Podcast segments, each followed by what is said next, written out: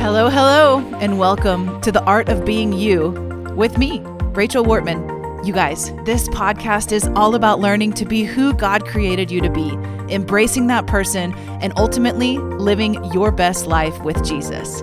We've got a lot of great content today, so let's get to it in the Art of Being You. In today's episode, we are talking about pressure. Is pressure good for you, or is it not good for you? We're talking about goals. Are your goals working for you? And we're talking about can you arrive at a place of maturity where you really don't struggle anymore? That's what's on my mind for today on the art of being you. So let's dive in. This is our first inaugural episode. First things are usually really awkward, right? First time you go on a date, first kiss, first child you have, first I don't know, first home. Often there's a lot of awkwardness involved in firsts. And I'm hoping that this podcast, this inaugural podcast, won't be awkward. But in case it is, just know sometimes firsts are awkward. but here's the deal I am so excited that you are listening um, to this podcast. I've been really excited about starting this podcast for a while now. My daily life is a little chaotic with four kids, including a two year old, and we run a church, and my husband has a couple businesses. And so I don't have a lot of quiet time where I can record things, but I really want to do this. I feel like God's put it on my heart. So here we are. So, what do you talk about on a first podcast? Like, what do you decide to throw out there as your inaugural entrance into the world. If I'm being totally honest, most of you guys probably know this is not my inaugural entrance into being in the podcast world because I am regularly recorded with our church, Bethel OKC, and I'm on that podcast a lot, but this is a little bit of a different forum. So I thought today I would talk about what is front of mind in my life right now. And this is really coming off of something I feel like the Lord spoke to me about two Sundays ago that has thrown me for a tailspin. So I don't know about you, but do you ever have moments where you feel like God is saying something to you and it's like, I hear you, Lord, but I don't have a frame of reference for what this means? Let's get real for a second. This is something that is commonplace in my life where the Lord will speak something, maybe a fresh revelation or something like that, and it'll take me a while to unpack it. But this particular one, I'm just going to be honest with you, really has thrown me for a loop. And let me just give you the context of what happened. So, we were at our pre service prayer for our church, Bethel OKC, and this was two Sundays ago. And uh, so, February of 2019. Okay. And so, at this pre service prayer, what we always do is we ask Jesus, we ask, we take a second to wait on the Lord, and we ask Jesus, what are you praying for today and for the church? And the reason that we do this is because the Bible tells us that Jesus is always interceding for us before the throne of God. That's one of his jobs in heaven. And, you know, he also instructed us to pray in the Lord's Prayer, Your will be done. In other words, I don't want to pray my will and the things that I can think of. I want to pray what God wants to happen because those are the prayers that get answered and that are effective. So here we are, we're asking the Lord, what are you saying for today? And I see this picture of Jesus, and he has this sort of um, que sera, sera type expression on his face, sort of a, a, a laissez faire, not lazy or apathetic, but joyful, sort of like, you know, there is no care. okay, this is a good way to say it. The Hakuna Matata expression on his face. And he looked at me and he said, Today I'm giving you joy. And I said, That's great, Lord. I love that, right? Because who doesn't need more joy in their life? And then he said, Also, there is no pressure. And when he said there's no pressure, I could see in his expression that there was just no pressure. And I gotta be honest with you, it wrecked me. Because in that moment, I became hyper aware of how much pressure I live under all the time. What was really cool was as we ended our sort of prayer time, we always end by gathering everybody that's there together and sharing what we feel like God was saying. And always there's confirmations and people, multiple people having the same picture, which is always a really fun experience to see God doing that. But on this particular day, two other people heard the word joy and two other people heard this sort of um, same idea as no pressure, but in different wording. So one of them said she saw a picture of Jesus in a bathtub with his shoes on, and he was kicked back, having a great time, even though it was like, um, out of place, sort of. And he was just excited to be with us on the journey. And then another person had a, a picture of Jesus. It was about joy. And she said, I feel like the Lord was saying um, that He wants us to enjoy the journey with Him. So there was this theme, at least to me, arising of enjoying the journey. There is no pressure. What are you trying to arrive to? And what are you trying to arrive for? So I finished that morning at church and my head was just spinning the whole day and the next day and the next day of just what does this mean? There is no pressure. Let me give you a little background about myself for a second. So, if you're familiar with the Gallup Strengths Finder assessment, this is one of those personality tests that you take. This one costs some money to do. It's about 10 or $15 and it gives you your top 5 or I think recently they started giving you maybe your top 10 strengths. So, Gallup has identified 34 strengths that all people seem to have and it ranks them for you on this test. So for me, my number one strength is strategic, and my number two is communication. So, what this means is that your strengths are either working for you or they're working against you. So, how could a strength like strategic be working against you? Well, let me tell you, I can come up with five to 10 different ways in a moment to accomplish a certain goal.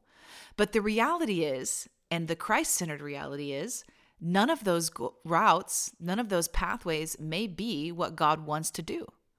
So, in my strategic nature, I can come up with goals and systems and whatnot, but they all might be a little bit off the mark of what Jesus is really trying to do. That's an example of how the strength can be working against you. So, I try really hard to stay in line with what God is saying.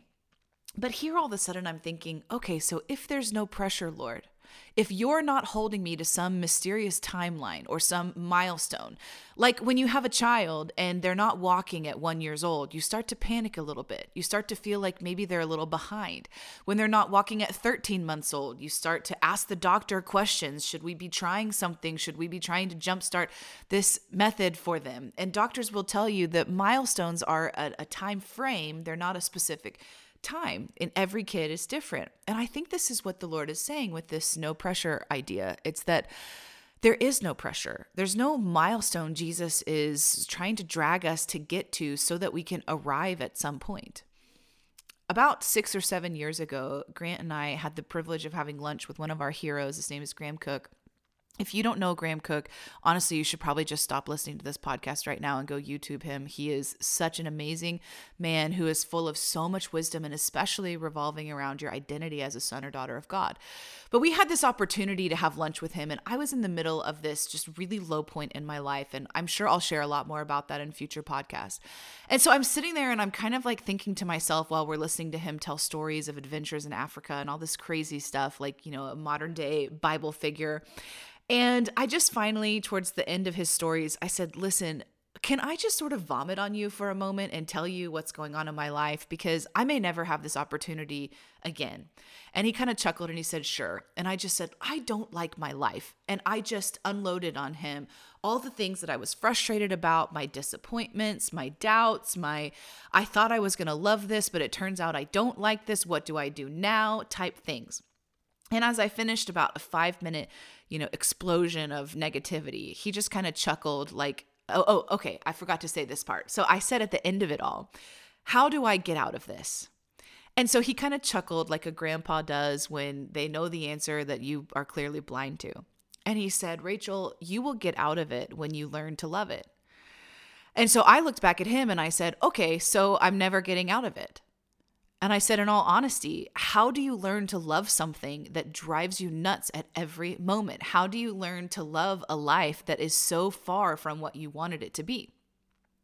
And he began to share with me, and he started sharing, you know, in our modern day, our, our sort of postmodern world, our Christian perspective is that we will arrive someday. And when we arrive, we will no longer have issues. We will no longer sin. We will be full maturity. We won't be tempted. You know, we just sort of have this like utopia experience. And he said, We all think this is a thing, that there's a day coming for this. He said, But the reality is, there's not. That's called heaven on earth, we will always have trials and, and struggles and situations for growth. And he said, So, what you have to do is realize number one, you're never going to arrive. And number two, the love of God and the presence of God is always 100% constant towards you. In other words, who God is, is constantly available to you through what Jesus did on the cross. And so we go through these mountaintops and these valleys. And when we're on the mountain, we're sort of aware of this constant presence of God. But when we're on the valley, in the valley, we sort of make ourselves unaware. We, we forget to look. And he basically said, if you will begin to discover who God is being for you while you're in this valley, then you'll get out of it because you'll realize you were never really in it. Because God is equally with you in this moment as he was and is on the biggest, most amazing moments of your life. I felt like I had read like a fortune cookie. It was a moment to me where I looked at him and I said, I don't understand what you're saying, but I feel in my heart that I know it's truth and I'm committing to figuring this out. I'm committing to thinking about this and understanding it. So, in all of these years, I have done that. And it's actually been one of the greatest things I've ever done for myself is to really discover who God is with me in the valleys of my life, um, which have actually become the more amazing moments than the mountaintops. So, fast forward six, seven years, here I am two weeks ago, hearing the Lord say, There's no pressure. And so, in my reeling and processing this, I'm realizing I'm coming back around to this same sort of Graham Cooke moment where I'm realizing in ways in my life over the last year or so that I have sort of started putting this pressure on myself to be someone for God or to to rise up to some sort of, you know, imaginary milestone that the Lord wants us to have. And the danger in that is that we can forget what it's like, or, or, maybe I should say it this way we can forget that the focus should be on being with Him, not what we're trying to be for Him. Again, I am a strategic person. I love goal setting. In fact, I love goals so much. I have goals in every area of my life.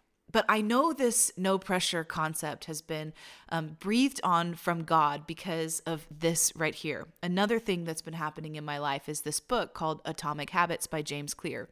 And I came across this book at the end of last year and I started reading it. I got about a chapter and a half in, and then Grant, my husband, stole the book from me and I took a pause on it. Well, in the pause while he was reading it, I figured out that this book was going to dismantle all of my thoughts. So, as a true weirdo. maybe that's not the right way to say it, but you know, in true me fashion, when it came time for me to start reading the book, I started resisting it because I knew it was going to be a hard read for me. In other words, it was going to be convicting and challenging, and I just wanted to resist that pain a little bit longer. If you're familiar with the Enneagram, I am a seven to the core, and this was a great seven moment for me. It sat on my nightstand for a solid month while I looked at it every day, thinking to myself, I know you should read this book, but I just don't know if I have the guts to go there in my soul. So I finally said, All right, God, I'm getting it. I will read this book. And here's the deal this book is not written from a Christian perspective. So if you're thinking it's like all God truths, it's not. It's actually a lot about brain science. But what I loved about this book when I finally dove into it was he makes this quote. And if you saw me on Facebook, if you follow me on Facebook, you probably saw this already. But in the quote, he says this He said, We do not rise to the level of our goals, we fall to the level of our systems. We don't rise to the level of our goals, we fall to the level of our systems. And what this means is that we can set goals all day long, but the way you actually achieve your goals revolves around the patterns or the systems of your daily life. In other words, if you he uses the example if you want to lose weight but you don't have a system for eating healthy, then you're not going to achieve that goal. That goal might stay your goal for year after year, but it might not ever be achieved. So, what we need to do is not focus on setting goals, but focus on setting systems, creating habits, working patterns into our lives that help us become who we want to be. Now, there is a little bit of a danger in this idea because we can almost try to invent who we want to be and mistake who we actually are that God designed because God actually wants you to be like you are. But there's a lot of wisdom in this in terms of personal growth as well. So for me, what I started recognizing was this that I never achieved my goals. I don't know, maybe you're like me, or maybe you're great at achieving your goals, but I can set goals all day long. I can use my strategic strength and I can come up with, you know, I want to do this and I want to see this happen and all of that. But at the end of the day, are these goals actually being achieved? And when I look at my life, you know, 80% of them, the answer is a big fat no. And that's a hard thing to look at. But when I couple that with what God is saying, that why are you putting pressure on yourself? Why are you trying to sort of create this world where um, you know you're doing everything like you want to do? Why don't you just rest in me and just be who you are and let me refine who you are let me refine who i made you to be and then the outworking of the faith in your life is what you do and that's a really beautiful thing so, for a goal setter, strategic person like me, that is a complete 180 turnaround. But I can tell you that something has been happening in my soul as I've been ruminating and processing this sort of there is no pressure mentality. And I started asking myself this question What would it look like if I didn't feel pressure to achieve this goal or that goal? What would my daily life look like if I took this pressure off in this area? And here's the funny thing about pressure it's that more often than not, we put the pressure on ourselves when Jesus is not really putting that pressure on us. Does that mean that God doesn't want you to grow in this or that area? Of course not. It just means that He trusts Himself enough to guide you without there being a heavy yoke or burden. How do I know this? Because Jesus Himself says, My yoke is easy and my burden is light. That doesn't mean that following Jesus doesn't have difficulty or hardship, but that when God is wanting to do something in our life, He takes the onus and the brunt on Himself. And if we will just trust and obey, He will lead us and guide us to a really amazing place, a really amazing breakthrough, a really amazing level up. It's about trusting Him and resting in Him. So, for me personally, I'm exploring what does this look like to not have pressure in my life right now? What what would it look like if I took the pressure of achieving some of these goals off and I started focusing on the systems, in other words, the patterns of my life, the small disciplines, and focusing on those more. And and so maybe for me or maybe if you're like me like a strategic person what i have to frame it in my mind is saying these are my goals. My goals now are these little things these small decisions these patterns of behavior and discipline. So i guess that's my question for you is what would your life look like if you took the pressure off? And maybe another question is who is putting the pressure on you I don't know if you know this song. There's an old Queen song called Under Pressure. Queen and David Bowie did this song together, and it actually sounds a whole lot like Vanilla Ice's Ice Ice Baby. It's got the same beat to it, which is kind of ironic and maybe a little sketchy as well. But um, this song, Under Pressure, is one of my favorite songs, weirdly. I don't know many of the lyrics, but I know the chorus. And I love pressure. And I've sort of always told myself, I love pressure. I rise to pressure and deadlines. I'm kind of one of those people. Some of my best creative work happens when there's a deadline. So, how do you balance that with this idea that God is not putting pressure on you? Well, for me, it's becoming looking at where is this pressure coming from? I do believe that God does apply pressure to our spirits and our souls sometimes. I do believe that there are, you know, my old pastor used to call it the joy tube. There are times in life where you are squeezed so tightly by the Lord because He is exposing things, He's showing you what's really inside of you, He's growing you, and that pressure is really good for you. But the pressure that we put on ourselves to be something, to conform to something, to innovate to something, the pressure that we put on ourselves to achieve a certain something, that pressure is maybe not so good for us. So, those are my questions for you today is to just dive in in your own thoughts. Who's putting the pressure on you? And do you feel pressure from the Lord to become something for him or to, you know, achieve something for him? And if you do, maybe take a second look at that because God is not looking for people who feel like he's a slave driver. Right? Being a son or daughter of God is about working with the Lord because we love him and it's a place of delight, not working for him because we're afraid of what he thinks about us. And I think that's a good place to end today. Just check your heart you know, just think about it. What is the pressure that you're living under? These are the questions I'm asking myself. What would it look like if I took the pressure off of some of these goals that I've been thinking about? I can tell you for me, it's equal parts exhilarating and terrifying because I don't know what my life will be like if I truly let go of that. But on the flip side, I can see that having this sort of unhealthy pressure on myself is not doing me any good either. So I'm praying for you, I'm thinking about you, and I'm really excited about this podcast. So if you like what you heard today, I would love it if you would subscribe and, you know, rate it. Rate it on iTunes. I would love to get this podcast out into the world. Um, but I'm not putting pressure on myself to do that. That seems like the appropriate thing to say at this point. but anyways, I love you guys. I hope you have a fantastic day and um, I will see you next time.